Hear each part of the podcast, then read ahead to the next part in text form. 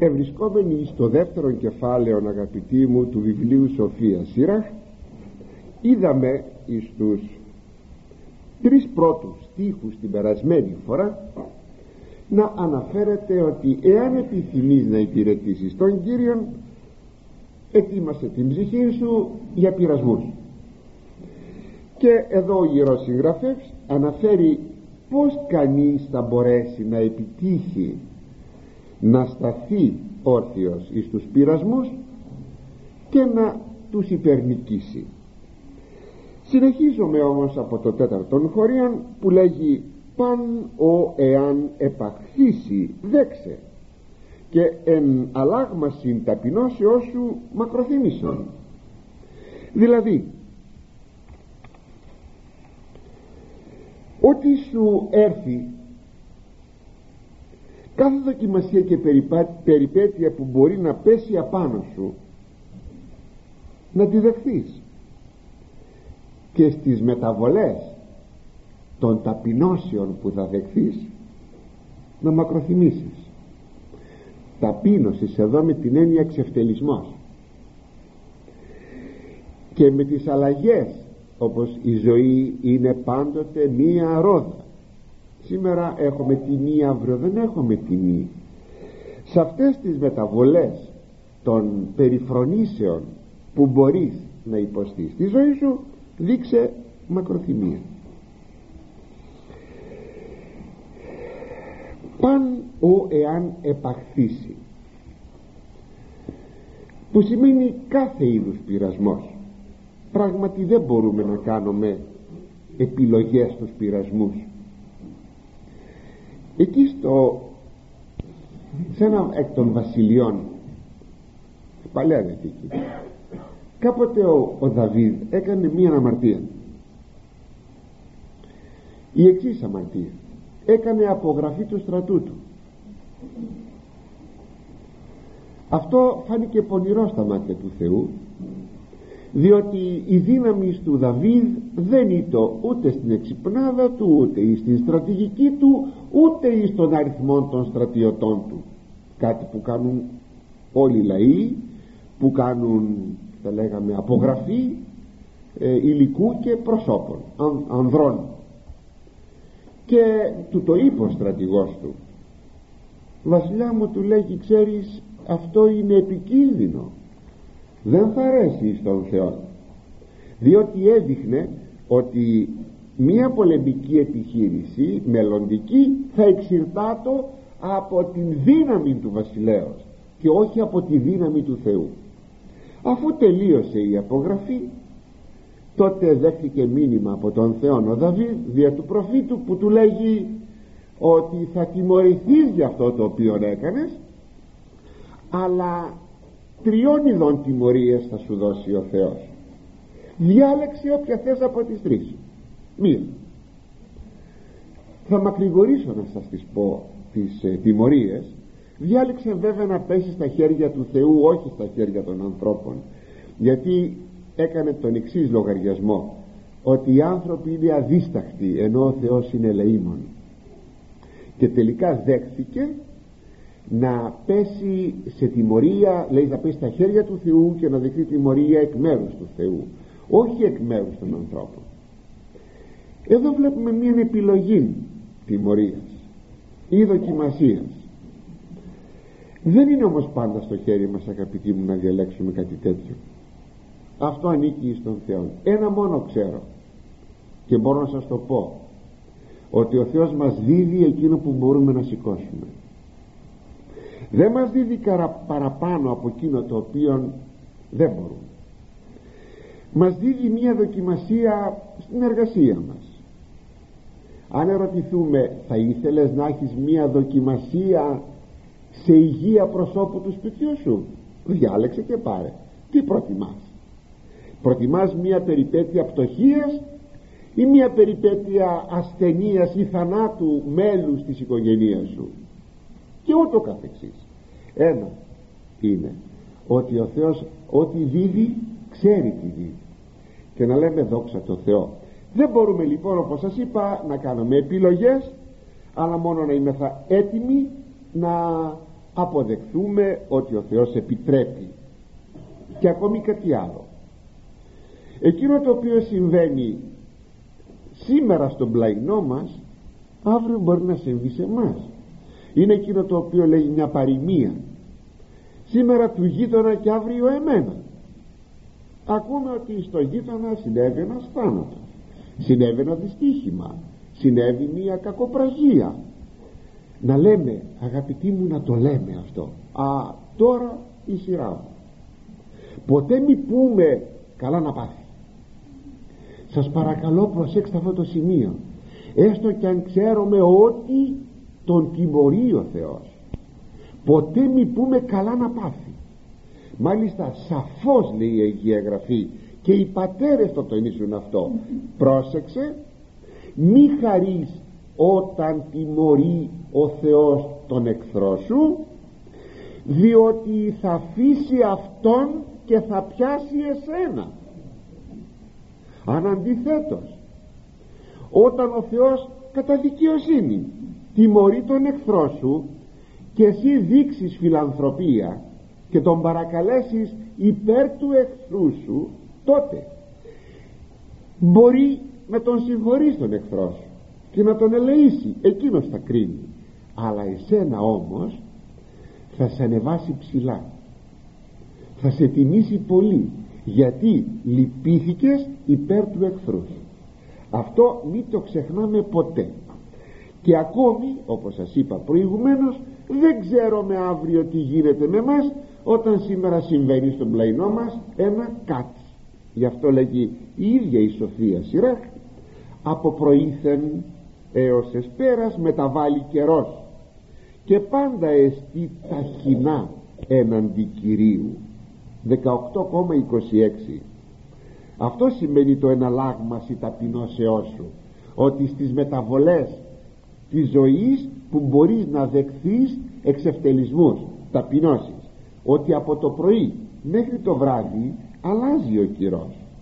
Και έτσι ακριβώς μπροστά στα μάτια του Θεού όλα είναι γρήγορα και μεταβαλλόμενα. Προχωρούμε στον επόμενο στίχο 5 ότι εν πυρή δοκιμάζεται χρυσός και άνθρωποι δεκτοί εν καμίνο ταπεινώσεως. Διότι όπως ο χρυσός δοκιμάζεται υφίσταται δοκιμασία μέσα στο καμίνι του πύρος κατά, παρόμοιο, κατά παρόμοιων τρόπων και οι άνθρωποι γίνονται δεκτοί μέσα στο καμίνι των εξευτελισμών. Η λέξη ταπείνωσης έχει δυο σημασίες στην Αγία Γραφή. Η μία είναι με την έννοια της αρετής της ταπεινοφροσύνης και η άλλη με την έννοια του εξευτελισμού του τυποτένιου ανθρώπου. Όταν η υπεραγία Θεοτόκος λέγει στην οδή της ότι επέβλεψε ο Κύριος επί την ταπείνωση της δούλης αυτού δεν εννοεί ότι επέβλεψε ο Θεός στην ταπεινοφροσύνη της Παναγίας. Άλλο τι η Θεοτόκος είχε την ταπεινοφροσύνη. Όταν η Θεοτόκος λέει επί την ταπείνωση της δούλης αυτού θα ήταν πάρα πολύ περίεργο η υπεραγία Θεοτόκος να, να εκαυχάτω ότι εγώ ήμουνα τόσο ταπεινή που ο Θεός επέβλεψε σε μένα. Θα εξουδετερούτο αυτή η ταπεινοφροσύνη από μια υπερφιαλότητα μεγίστου βαθμού δεν είναι λοιπόν αυτό. Αλλά εδώ εννοεί ότι επέβλεψε ο Κύριος στο τυποτένιο της δούλης του. Ότι ήμουνα πια ήμουνα. Μια κοπέλα απλή σε ένα απλό κακορίζικο αν θέλετε χωριό όπως το η Ναζαρέτ που είχε κακούς ανθρώπους εκεί. Ποια ήμουνα εγώ σαν να θέλω σαν να, ε, το, αναλύοντας το θέμα να λέγει Θεοτόκος ποια είμαι εγώ που ήρθες να μου δώσεις τέτοια τιμή; Δεν είμαι τίποτα. Επέβλεψες κοίταξες στη δική μου ε, ουτιδανότητα αυτό λοιπόν θα πει ταπείνωση. Έτσι πολλές φορές που συναντούμε εδώ τη λέξη ταπείνωση εννοούμε αγαπητοί μου αυτό. Δηλαδή το τυποτένιο. Εδώ ο στίχος αυτός έρχεται να αιτιολογήσει τους πειρασμούς του πιστού ανθρώπου.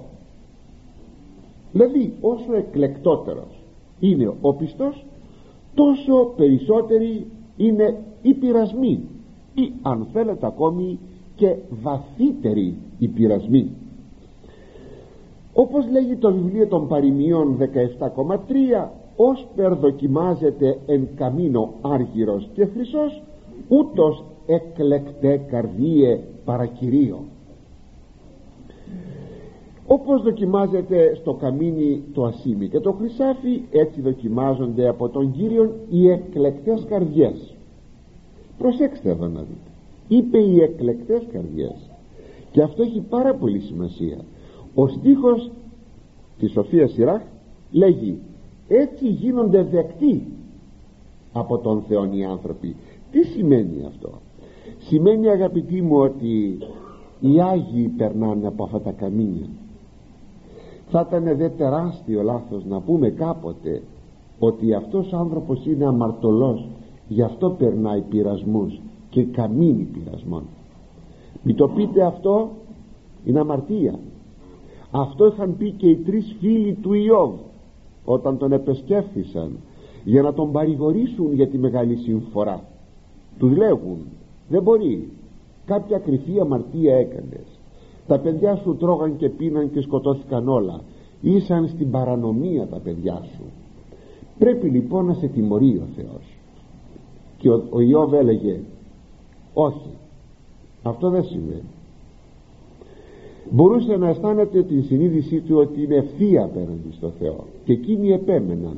Και στο τέλος επεμβαίνει ο Θεός για να αποδείξει στους τρεις φίλους ότι είχαν υπολογίσει λανθασμένα.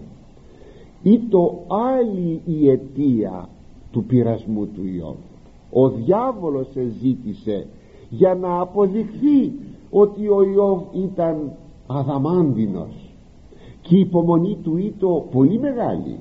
Και ότι στο τέλος υπηρετούσε τον Κύριο όχι από συμφεροντολογικά κίνητρα αλλά γιατί πραγματικά αγαπούσε τον Κύριο βλέπετε λοιπόν τι εκείνο του Κυρίου που έχουμε την ερχομένη Κυριακή με τον τυφλόν που εθεράπευσε στην Ιερουσαλήμ που ερωτούν οι μαθητές ποιος αμάρτησε αυτός οι γονείς του.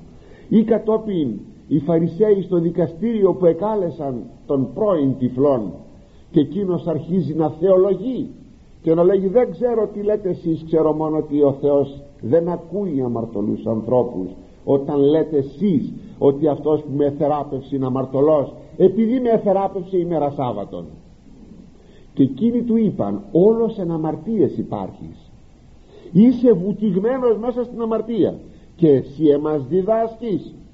Γιατί του είπαν αυτό το είσαι όλος βουτυγμένος στην αμαρτία διότι υπήρχε η αντίληψη ότι για να γεννηθείς τυφλός ποιος ξέρει οι γονείς σου και οι προγονείς σου και εσύ τι αμαρτίες κάνετε μα εγώ προσωπικά πότε αφού γεννήθηκα τυφλός πότε μου έμεινε ο καιρός να αμαρτήσω; Οι προγονείς σου. Και υπήρχε αντίληψη ότι το έμβριο να αμαρτάνει μέσα στην κοιλιά της μάνας του.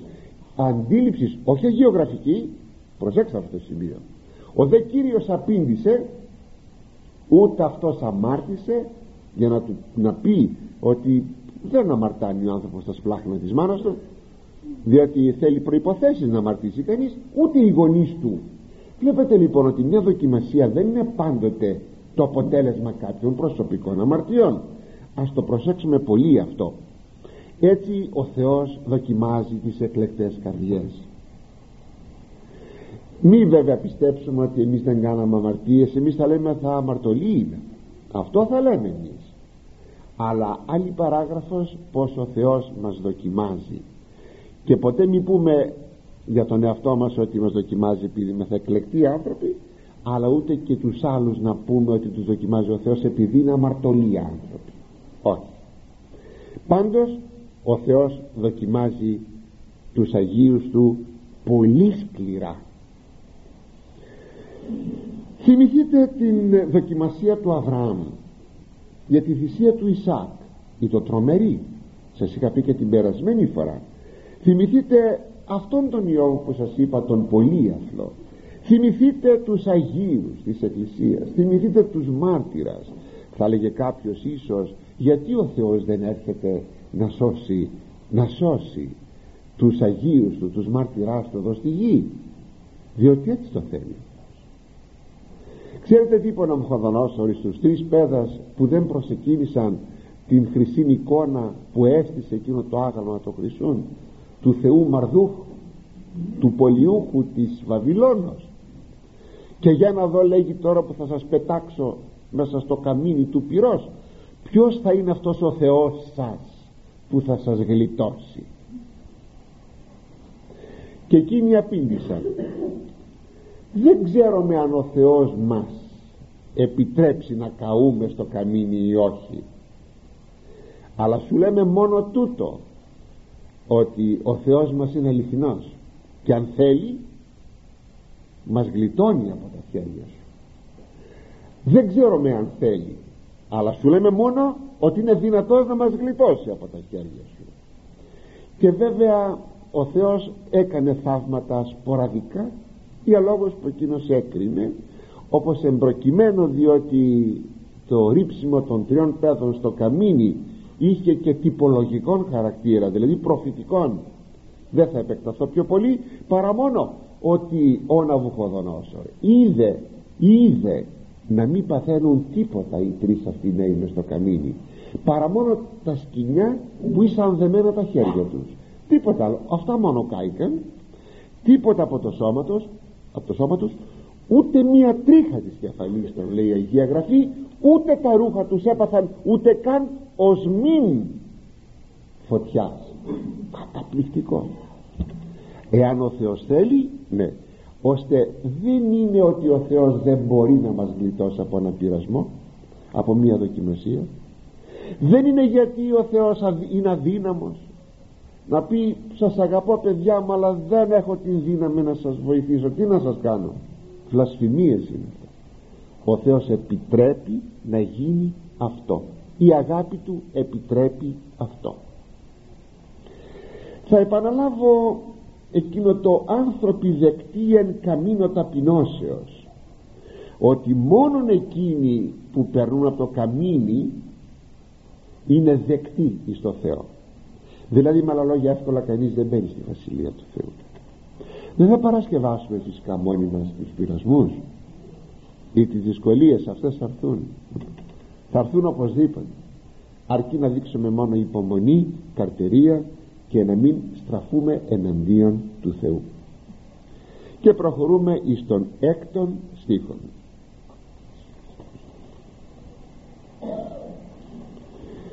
πίστευσον αυτό και αντιλήψετέ σου.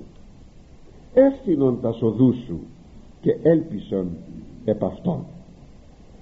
Να έχεις εμπιστοσύνη στον Θεό και τότε θα γίνει αντιλήπτορ σου. Να ευθύνεις τον τρόπο της ζωής σου τα σοδούς σου. Δηλαδή να σταθείς σωστός και ειλικρινής απέναντι στο Θεό και να έχεις αυτόν την ελπίδα σου. Αυτό το πίστευσον αυτό σημαίνει ότι προβάλλεται η εμπιστοσύνη στο Θεό. Κανείς πραγματικά δεν ντροπιάζεται όταν εμπιστεύεται στο Θεό. Κανείς δεν ντροπιάζεται. Μάλιστα λέει η Σοφία Σολομώντος 3,1 δικαίων ψυχέ εν χειρή Θεού οι ψυχές των Αγίων είναι στο χέρι του Θεού.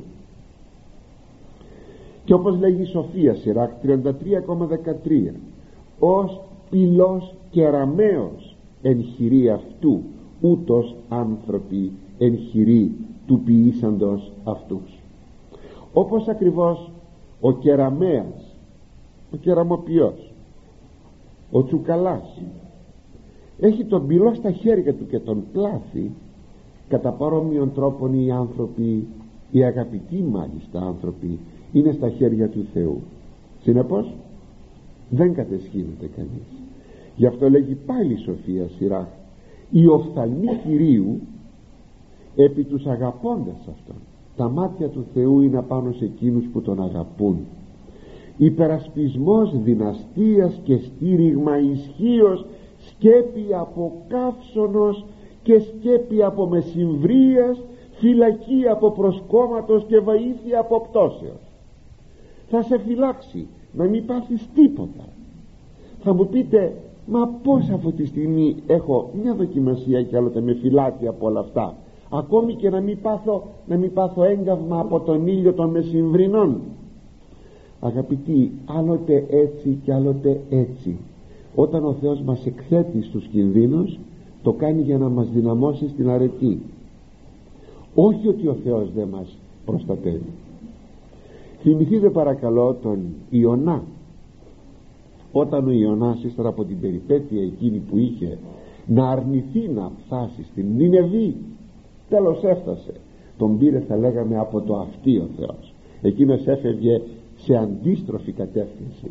Τον πήρε από τα αυτή και του λέει στην Νινεβή θα πας όταν εκήρυξε τρεις μέρες ανέβηκε σαν ένα ύψωματάκι να δει την καταστροφή της Νινεβή και έπιασε εκεί μια φοβερή ζέστη. Φοβερή ζέστη! Θα λέγαμε άραγε της Λαρίσης η ζέστη να ήταν έτσι γιατί η Λάρισα κάνει φοβερή ζέστη. Κάποτε σε πιάνει απελπισία όταν φτάσει άνω των 40 βαθμών η θερμοκρασία στη Λάρισα το έπαθα κάποτε. Φοβερό πράγμα. Φοβερός κάος λοιπόν τον έπιασε απελπισία τον τον Ιωνά. Και μάλιστα ξέρετε πως το πρωί ξεκίνησε μια κολοκυθιά πολύ χαμηλή φύτρωσε λέει εκεί ξαφνικά και μεγάλωσε στο άψε σβήσε αυτή η κολοκυθιά έκανε μεγάλα φύλλα και του παρήχε σκιάν. Κάποια στιγμή λέει κάποιος κουλίκι έστειλε ο Θεός και ξύρανε την κολοκυθιά. Αυτά μέσα σε λίγη ώρα γίνηκαν. Η ανάπτυξη και η ξύρανση. Και τότε όταν είδε ότι δεν είχε κάπου μια σκιά διότι μέχρι εκείνη την ώρα τα φύλλα της κολοκυθιάς του έδιναν μια άνεση, μια ανάπαυση. Και όταν είδε ότι ξεράθηκε η κολοκυθιά τον έπιασε απελπισία. Τον έπιασε απελπισία ο Θεός τον εγκατέλειψε. Να τον πιάσει απελπισία και τότε ξέρετε τι ζήτησε. Ο Ιωνάς. Θα το πιστέψετε. Να πεθάνει. Από τη ζέστη. Θεέ μου λέει να πεθάνω. Δεν αντέχω άλλο από τη ζέστη αυτή και του λέει ο Θεός εσύ δεν άνοιξες μια ζέστη πως εγώ θα έπρεπε να καταστρέψω αυτή την πόλη στην οποία υπάρχουν 12 μιλιάδες δηλαδή 120.000 παιδιά. Πρέπει λοιπόν ο πληθυσμός της Νινεβή να ήταν άνω των 600.000 που δεν ξέρουν το αριστερό από το δεξί δηλαδή το μικρό παιδί δεν ξέρει ποιο είναι το αριστερό και το δεξί του κέραμα του πούμε. Δεν ξέρει. Εγώ δεν θα λυπόμουν εσύ λυπήθηκες μια κολοκυθιά η οποία στάθηκε η αιτία να απογοητευτείς από τη ζέστη. Εγώ δεν θα λυπόμουν μια ολόκληρη πόλη. Του έδωσε ένα μάθημα του Ιωνά. Τι γίνεται δηλαδή εδώ αγαπητοί μου; Εδώ ο Θεός προστατεύει τον Ιωνά τον καταπίνει το ψάρι αλλά δεν τον χωνεύει τον ευγάζει εκεί που πρέπει πάει στη δουλειά του μετά όμως του έρχεται απογοήτευση από ένα μεσημεριατικό ήλιο. Έτσι και ο πιστός. Ο πιστός είναι κάτω από την προστασία του Θεού. Όπως και αν έχει το πράγμα τα μάτια του Κυρίου τον επιβλέπουν. Αν τώρα περνάει δοκιμασίες είναι για τον αφήνει ο Θεός σας είπα για να οριμάσει στην αγιότητα.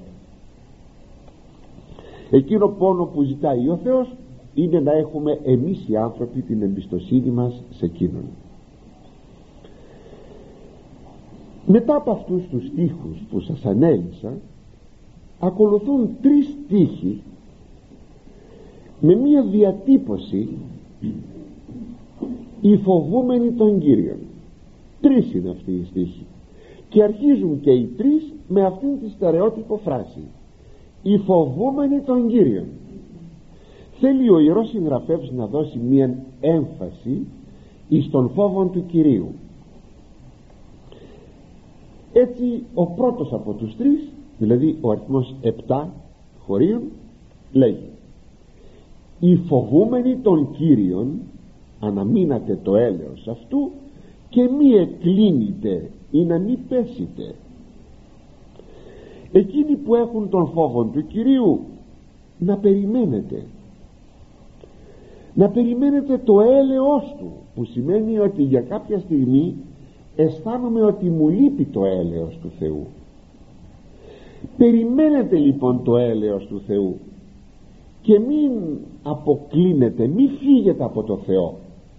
Όπως τα λέγαμε περιμένουμε κάποιον άνθρωπο ακόμη δεν έχει έλθει και μας λέει ένας τρίτος περίμενε μην φύγεις θα έρθει ο άνθρωπος που περιμένεις ή να μην πέσετε διότι αν φτάσετε να απομακρυνθείτε από το Θεό θα πέσετε. Για να δούμε εδώ.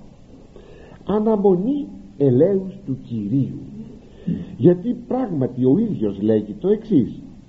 Δευτερονόμιο 32,39 πατάξω εγώ ιάσομεν καγώ ιάσομεν θα χτυπήσω και εγώ θα θεραπεύσω. Είδατε θα χτυπήσω πατάξω και εγώ θα θεραπεύσω.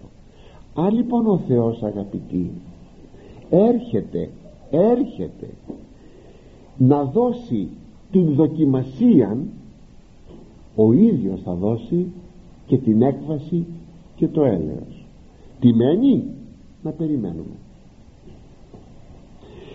Λαμπρό παράδειγμα τυπικόν παράδειγμα η ιστορία του Ιώβ. Όπως τα ξέρετε ότι ο Ιώβ είχε την ελπίδα ότι ο Κύριος ό,τι επιτρέπει καλός είναι. Μόλις του ήρθε εκείνη, εκείνος ο βαρύς πειρασμός φοβερό πράγμα αγαπητοί. Φοβερό. Μέσα σε μία ημέρα έχασε όλα του τα παιδιά εφωνεύτησαν δεν ξέρω τι θα κάνουμε εμείς θα είμαστε έχασε ολόκληρη την περιουσία του και δεν είχε κεραμίδι πάνω από το κεφάλι του. Ο πάμπλουτος Ιώβ και ο πανευτυχέστατος Ιώβ. Και τότε είπε γυμνός βγήκα από την κοιλιά της μάνας μου. Γυμνό, γυμνός και θα ξαναγυρίσω στην γη όταν θα πεθάνω. Ο Κύριος έδωκε ο Κύριος αφήλεν ο Κύριος έδωκε ότι έδωκε και παιδιά και πλούτη ο Κύριος τα πήρε. Ή το όνομα Κυρίου ευλογημένων. Ας είναι το όνομα του Κυρίου ευλογημένων. Δεν ξέρω. Μεγάλη δύναμη είναι αυτό. Τέλος πάντων ήρθε και ο δεύτερος πειρασμός. Και ο δεύτερος πειρασμός δεν είναι το παρά η αρρώστια. Πω πω ήταν φοβερό πράγμα. Έπαθε λέπρα πληγές που πιορωούσαν με ένα κεραμίδι λέγει σπασμένο προσπαθούσε και έξινε λέγει τις πληγές που πιορωούσαν καθισμένος πάνω σε ένα σωρό από ξερή κοπριά χωρίς σπίτι χωρίς τίποτα.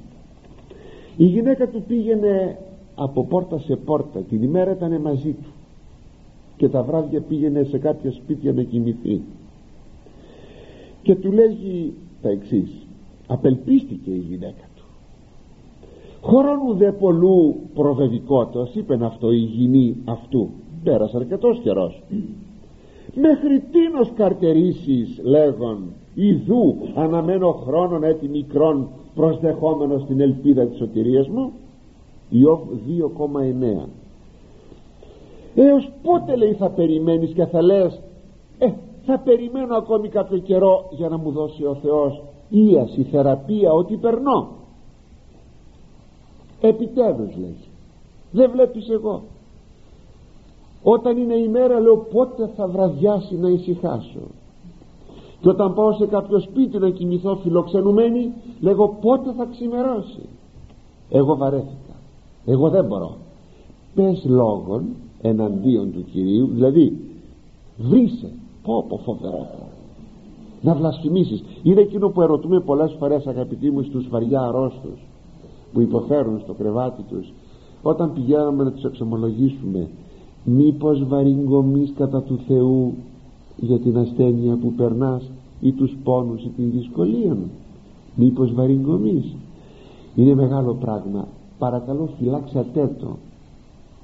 Να το μελετάμε μέσα στο νου μας αυτό και στην καρδιά μας Χριστέ μου δεν ξέρω. Σήμερα είμαι κοντά σου πάλι φεύγω ξαναγυρίζω πάλι όταν θα τελειώνω τη ζωή μου και επιτρέψεις να έχω πόνους. Μη στραφώ εναντίον σου.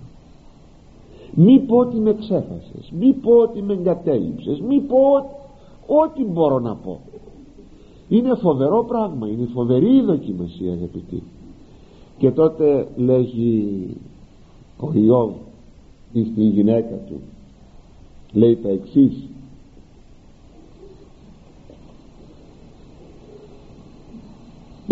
Τι ως περμία των αφρόνων γυναικών ελάλησας ούτως ή τα αγαθά εδεξάμεθα εκ χειρός Κυρίου τα κακά ουκι πίσω μεν εν πάση τούτη στη συμβεβικόσιν αυτό ουδέν ήμαρτε Ιώβ της χίλεσιν εναντίον του Θεού λέγει έλα εδώ γιατί μιλάς σαν μια άμυαλη γυναίκα; Τα αγαθά ο Θεός όταν μας τα έδινε τα δεχθήκαμε τα κακά δεν θα τα υποφέρουμε έτσι με όλα αυτά τα συμβεβικότα λέγει ο Ιώβ δεν αμάρτησε στα χείλη του εναντίον του Θεού ώστε ο Ιώβ αγαπητή μου έφτασε και δεν έπεσε πράγματι όπως λέγει εδώ η Σοφία Σειρά προσέξτε λέγει αναμείνετε το έλεος αυτού και μη εκλίνετε ή να μην πέσετε μην αποκλίνετε για να μην πέσετε το δε καταπληκτικό με τον Ιώβ είναι ότι ανέμεινε, ανέμενε μέχρι τέλους ανέμεινε μέχρι τέλους και ο Θεός τον εδικαίωσε απέκτησε πάλι τον ίδιο αριθμό παιδιών. Και αγαθά περισσότερα από ό,τι την πρώτη φορά. Και έζησε πολλά πολλά χρόνια και χάρηκε όλα αυτά πάνω στη γη. Και ερχόμεθα εις τον επόμενο στίχον που και αυτός χαρακτηρίζεται με τον φόβο εκείνων που πιστεύουν στον Κύριον. Ο στίχος 8 «Οι φοβούμενοι Κύριον πιστεύσατε αυτό και ουμή πτέσει ο μισθός ημών»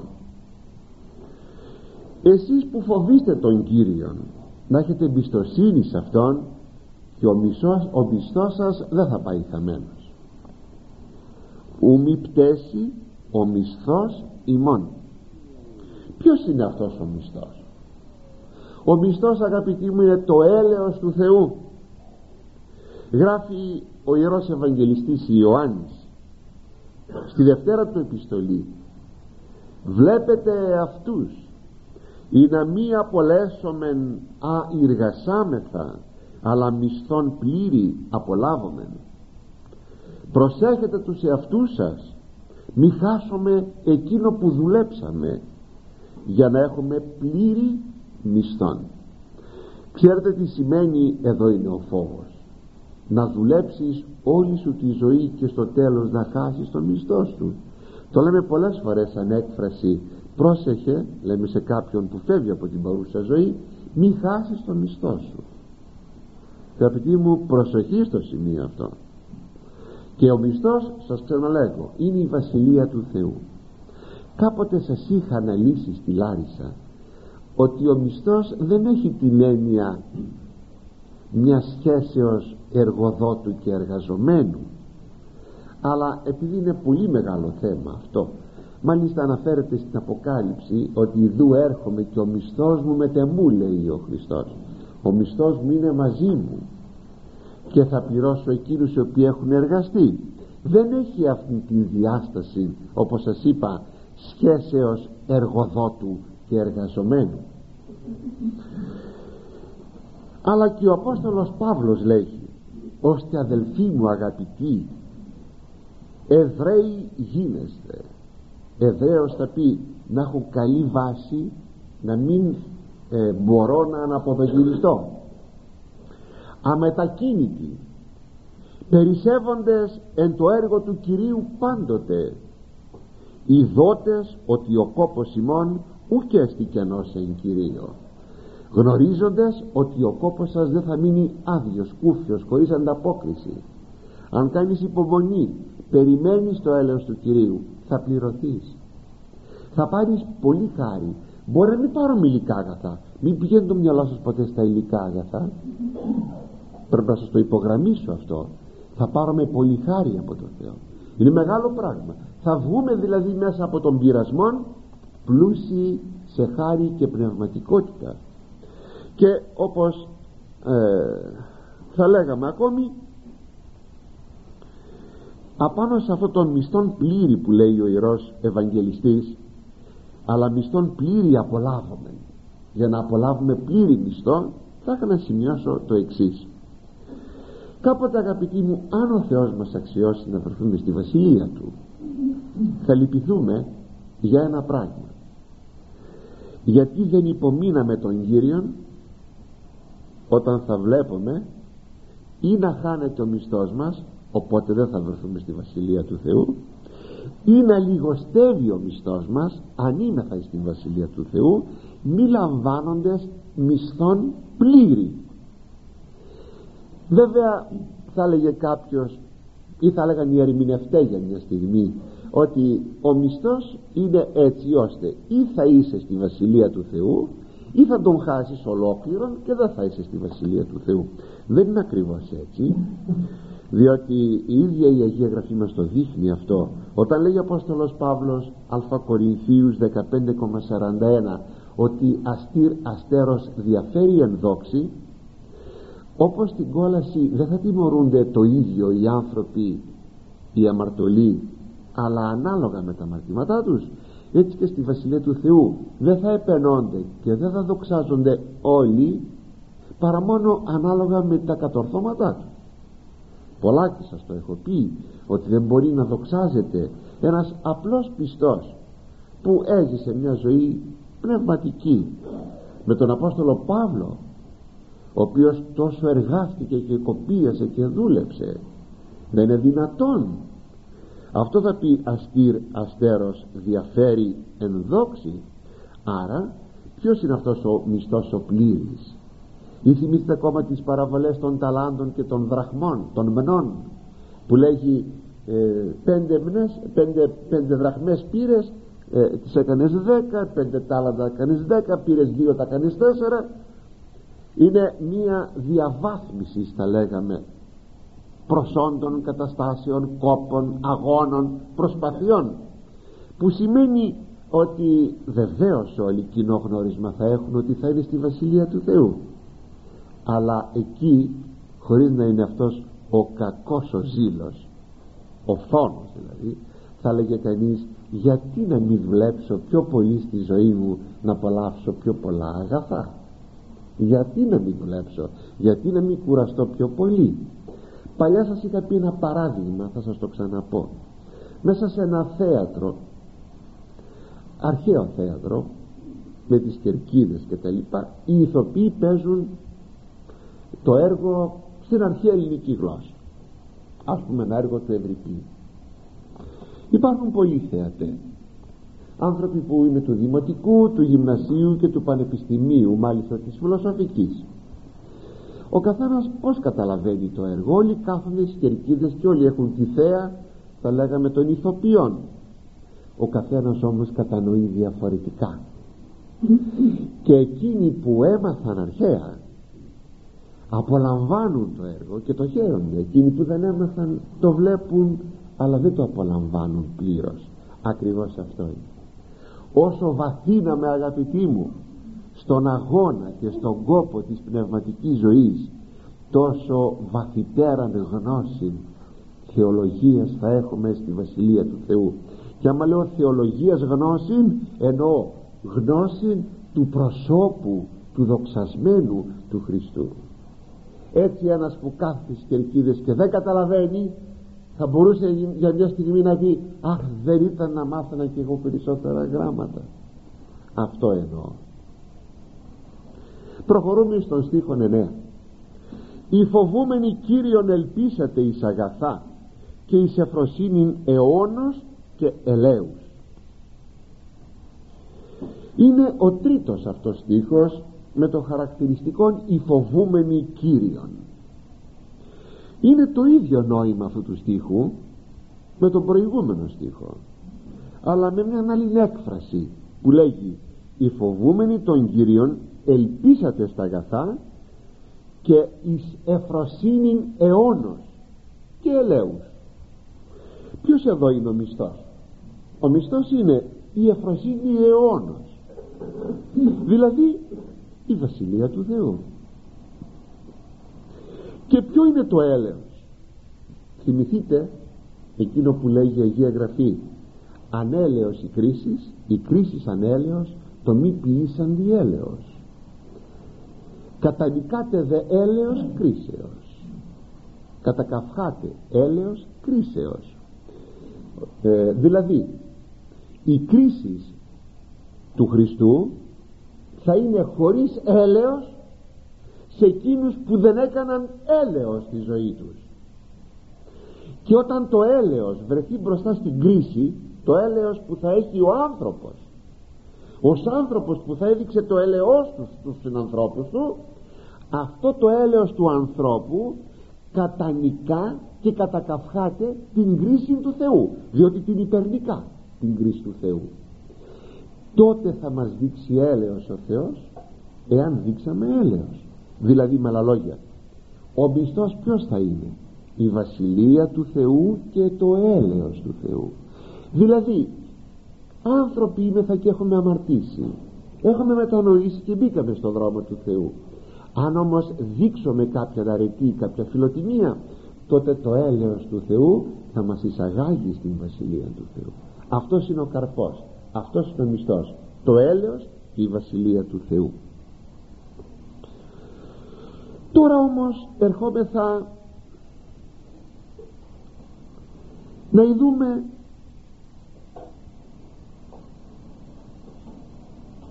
κάτι πολύ σημαντικό που κατακλείονται αυτά τα τρία χωρία με το «οι φοβούμενοι των Κυρίων» είναι το χωρίον 10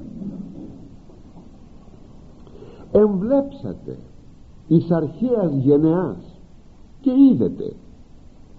Τι ενεπίστευσε Κυρίο και κατησχύνθη.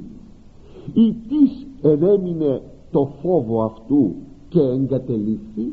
Ή τι επεκαλέσα του αυτόν και υπερίδεν αυτόν. Δηλαδή ρίξτε μια ματιά μελετημένη στις αρχαίες παλιές γενιές. Και κοιτάξτε ποιος εμπιστεύτηκε τον εαυτόν του στον Κύριον και ντροπιάστηκε. Ποιος έμεινε στο φόβο του Κυρίου και εγκατελείφθη. Ποιος κάλεσε το όνομα του Κυρίου επεκαλέστη το όνομα του Κυρίου και ο Κύριος δεν τον πρόσεξε. Αυτό το χωρίο αγαπητοί είναι πολύ σπουδαίο. Προσέξτε. Εδώ ο Ιερός Συγγραφεύς τοποθετεί ή μάλλον σημειώνει ότι μπορούμε να πάρουμε αποδείξεις από την ιστορία οι ιστορικές αποδείξεις είναι πολύ σπουδαίες. Και η Αγία Γραφή κάνει συχνότατα χρήση αυτών των ιστορικών αποδείξεων. Μην ξεχνάτε δε ότι μια θεολογική θέση κατοχυρώνεται πάντοτε όταν έχουμε μία ιστορική θέση. Και η ιστορική θέση κατοχυρώνει τη θεολογική θέση και γίνεται απόδειξη της θεωρητικής της θεολογικής θέσεως. Δηλαδή έχουμε τη θεωρητική θέση. Ο Μεσσίας θα αναστηθεί. Πού τη συναντάμε; Στους προφήτες.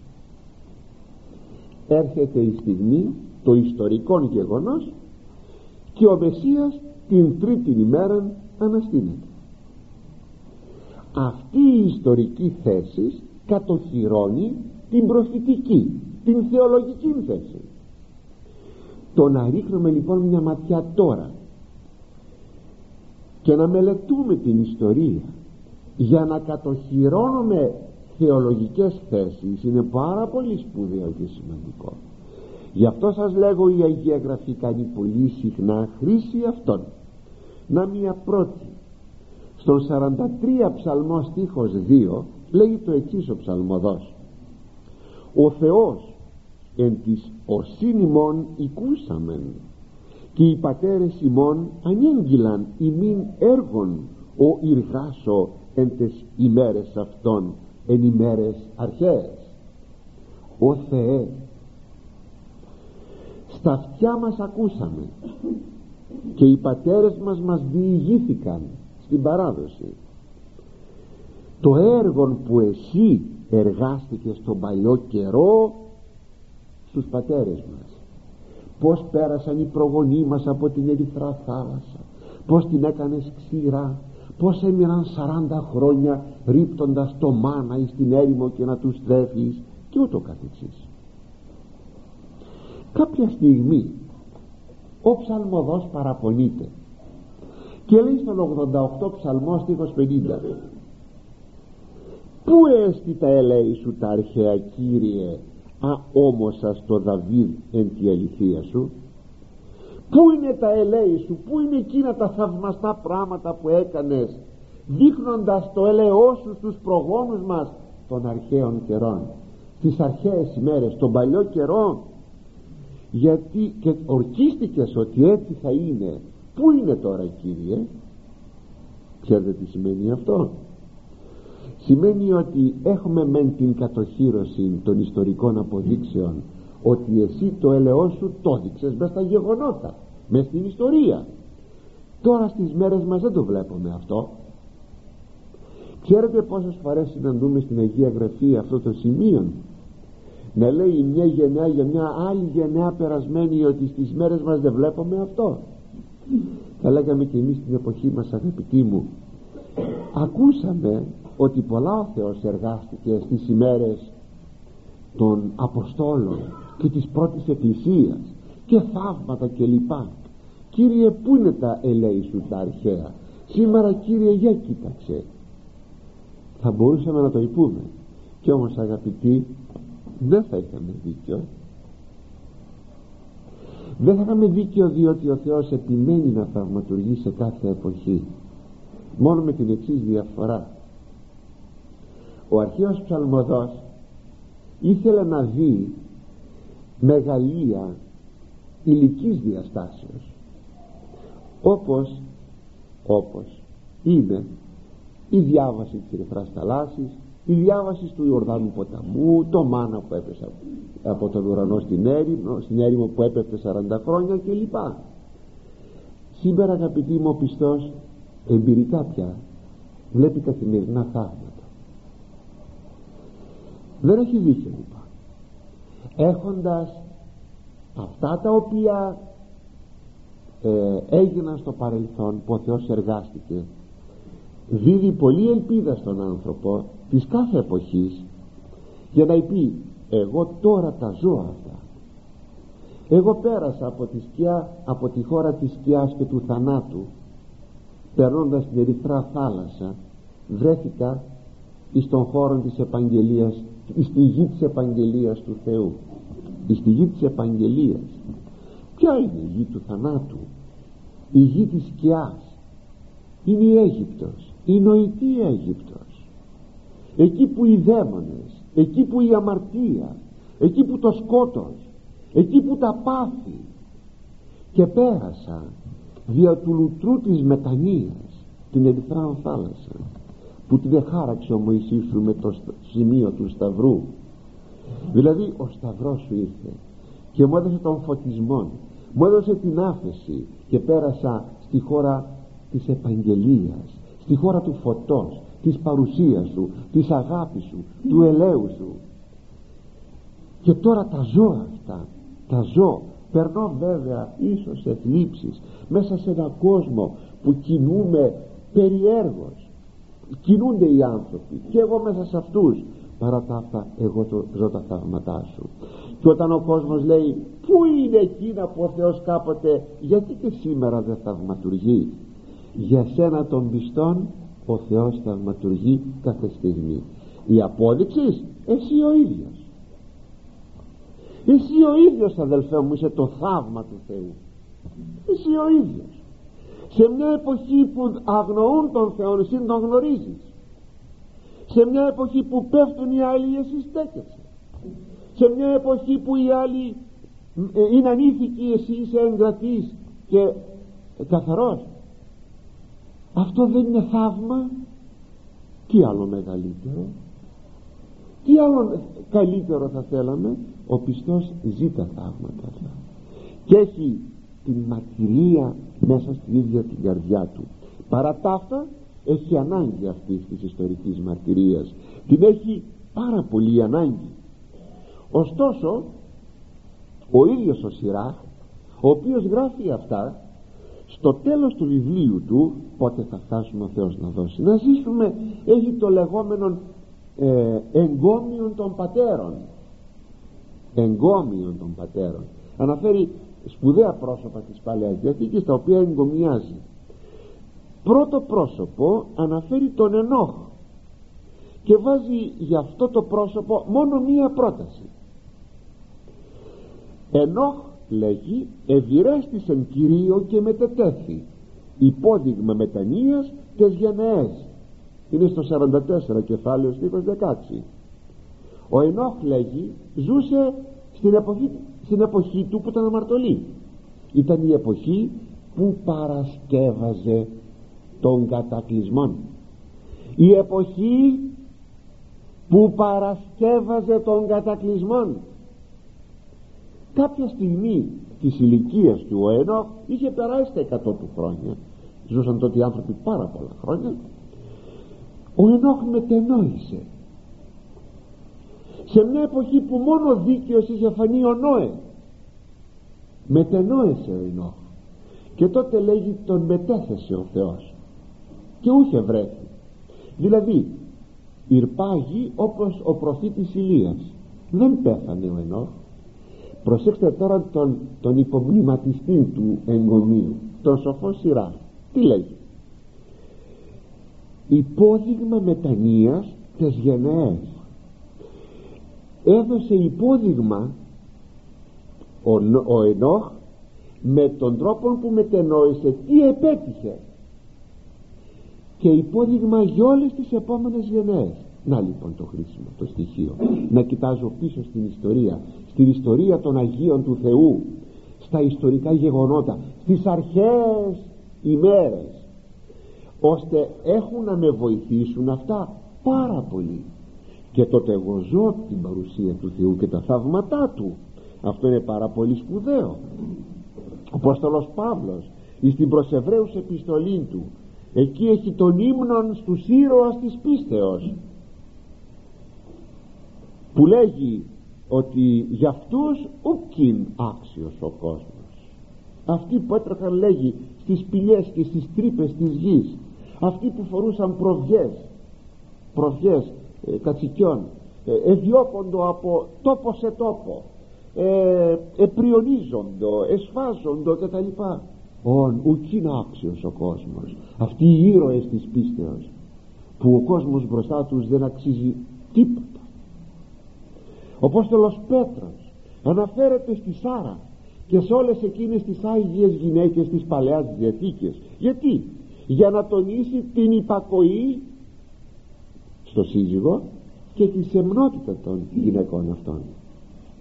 Ο Άγιος Ιάκωβος ο, ο αδελφόθεος στην Καινή Διαθήκη τι γράφει; Ιδού λέγει μακαρίζομεν τους υπομένοντας την υπομονή Ιώβ οικούσατε και το τέλος Κυρίου είδετε ότι πολύ, πολύς σπλάχνος εστιν ο Κύριος και η κύρμον να λέγει μακαρίζομαι εκείνους που υπομένουν και τι κάνει αναφορά στις αρχαίες ημέρες. Τι λέγει ακούσατε για την υπομονή του Ιώβ και το τέλος Κυρίου είδετε δεν αναφέρεται στον Κύριο επί του Σταυρού αλλά αναφέρεται στο τέλος του Ιώβ που του έδωσε αγαθόν τέλος ο Κύριος. Δηλαδή και το τέλος του Ιώβ που του έδωσε ο Κύριος αγαθόν και αυτό το ξέρετε γιατί ο Θεός είναι πολύ έσπλαχνος Ηλίας συνεχίζει ο Άγιος Ιάκωβος Ηλίας άνθρωπος είναι ομοιοπαθής ημίν και προσευχή προσήξατο του μη βρέξε και ουκέβρεξαν επί της γης. Τι το λέει ο Ηλίας; Σαν και εμάς άνθρωπος ομοιοπαθής. Είχε ανάγκη να φάει να κοιμηθεί περπατούσε, μιλούσε. Δεν ήταν κανένα εξωγήινο πλάσμα. Από το φύραμά μας από την, από, από, την, από την ύλη μας από την, από την ουσία μας ήταν ο, ο Ηλίας. Και όμως απλώς πρόσεχε τη ζωή του. Έκανε προσευχή στο Θεό και δεν έβρεξε 3,5 χρόνια. Έκανε πάλι προσευχή και έβρεξε ο Θεός. Για να τιμωρήσει ε, τους κατοίκους της Σαμαρίας και λοιπά τι σημαίνουν όλα αυτά αγαπητοί; Σημαίνουν ότι είναι πολύτιμη ιστορία. Εκείνο το εμβλέψατε το εν και βλέπω. Θα πει και ο Κύριος χρησιμοποιεί το ρήμα εμβλέψατε εις τα πετεινά του ουρανού λέγει. Δηλαδή κοιτάξτε και μελετήσατε με τα προσοχής. Και οφείλουμε να μελετούμε με τα προσοχής την ιστορία την εκκλησιαστική την ιστορία της Αγίας Γραφής την ιστορία των δικαίων και των Αγίων. Γιατί όλα αυτά έχουν πάρα πολύ μεγάλη σημασία. Και λέγει τώρα τρεις ερωτήσεις σε αυτό το χωρίο. Εν συντομία. Ερωτήσεις περιπτώσεις. Πρώτον τι σε επίστευσε Κυρίο και κατησχύνθη. Ποιος λέει εμπιστεύθηκε εις τον Κύριον τον εαυτόν του και ντροπιάστηκε. Λαμπρόν παράδειγμα ο Αβραάμ. Του λέγει ο Θεός. Μάλιστα τα πράγματά σου. Τα κινητά πράγματα. Η ακίνητος περιουσία σπίτια, χωράτια ας τα όλα. Και θα σου δείξω εγώ που θα πας να κατοικήσεις. Πού άγνωστο να αφήσει τα πάντα τα πλούτη σου και να πας πού; Στο άγνωστο. Πάει προς βοράν από τη γη από την, από την Ουρ που ήταν στη Μεσοποταμία πηγαίνει βόρειο-δυτικά στη γη Χαράν. Εκεί πεθαίνει ο πατέρας του κατεβαίνει προς νότον έρχεται στη γη Χαναάν. Πάντοτε εμπιστευόμενος εις τον Κύριον Αβραάμ ποιος λέγει εμπιστεύτηκε τον εαυτόν του εις τον Κύριον και ντροπιάστηκε. Ο Αβραάμ. Όχι μόνο δεν, δεν φτώχινε αλλά και στάθηκε γενάρχης πολλών εθνών και πολλών λαών. Τι σε έμεινε το φόβο αυτού και εγκατελείφθη. Ποιος έμεινε στο φόβο του Θεού και εγκατελείφθη. Θαυμάσιο παράδειγμα αγαπητοί μου ο Ιωσήφ ο Πάγκαλος που ανταποκρίνεται πλήρως σε αυτόν τον στίχο. Νομίζω ότι ο Σιράχ πρέπει να έχει πρόφθαλμο τον Ιωσήφ και έγραφε αυτόν τον στίχο γιατί φοβήθηκε τον Κύριον και δεν έκανε την αμαρτία 20 χρονών με την κυρά του. Και προτίμησε να μείνει 10 χρόνια μέσα στη φυλακή. Φοβήθηκε τον Κύριον αλλά ο Κύριος όμως δεν τον εγκατέλειψε στην φυλακή 30 χρονών άμα ήταν ο Ιωσήφ και τον άφησε εκεί για να τον προστατεύσει από τα, από τα λάχνα χέρια και μάτια της κυράς του. Μες στη φυλακή ήταν ασφαλισμένος. Κάποιος θα έλεγε μα είναι τιμωρία ήταν ασφαλισμένος και τότε τον ανεβίβασε εις τον αντιβασιλικών θρόνων. Τις σε επεκαλέσα του αυτόν και υπερίδεν αυτόν ποιος τον επεκαλέσει στην προσευχή του και τον παρέβλεψε ο Θεός; Κατά κυριολεξία παράδειγμα αγαπητοί μου ο Δανιήλ. Κινδύνευσε τόσες φορές και ο Δανιήλ προσεύχεται και στο λάκκο των λεόντων τελευταία και ο Δανιήλ ουδέποτε έπεσε έξω. Ποτέ δεν τον εγκατέλειψε ο Θεός. Όλα αυτά γιατί; Διότι κτήρμον και ελεήμων ο Κύριος όπως λέγει ο συνέχεια στίχος ο 11 κτήρμον και ελεήμων ο Κύριος και αφήει συναμαρτίας και σώζει εν καιρό θλίψεως ναι γιατί λυπάται ο Θεός. Ελεεί, συγχωρεί, σώζει όταν υπάρχει η ώρα της δυσκολίας και του πειρασμού. Όλα αυτά μόνο για εκείνους που φοβούνται τον Κύριον. Αλλά για εκείνους που δεν τον φοβούνται τι θα συμβεί; Ακολουθεί μία σειρά από ουέ από αλίμονο που πρώτα ο Θεός αγαπητοί μου θα μιλήσουμε την ερχομένη τρίτη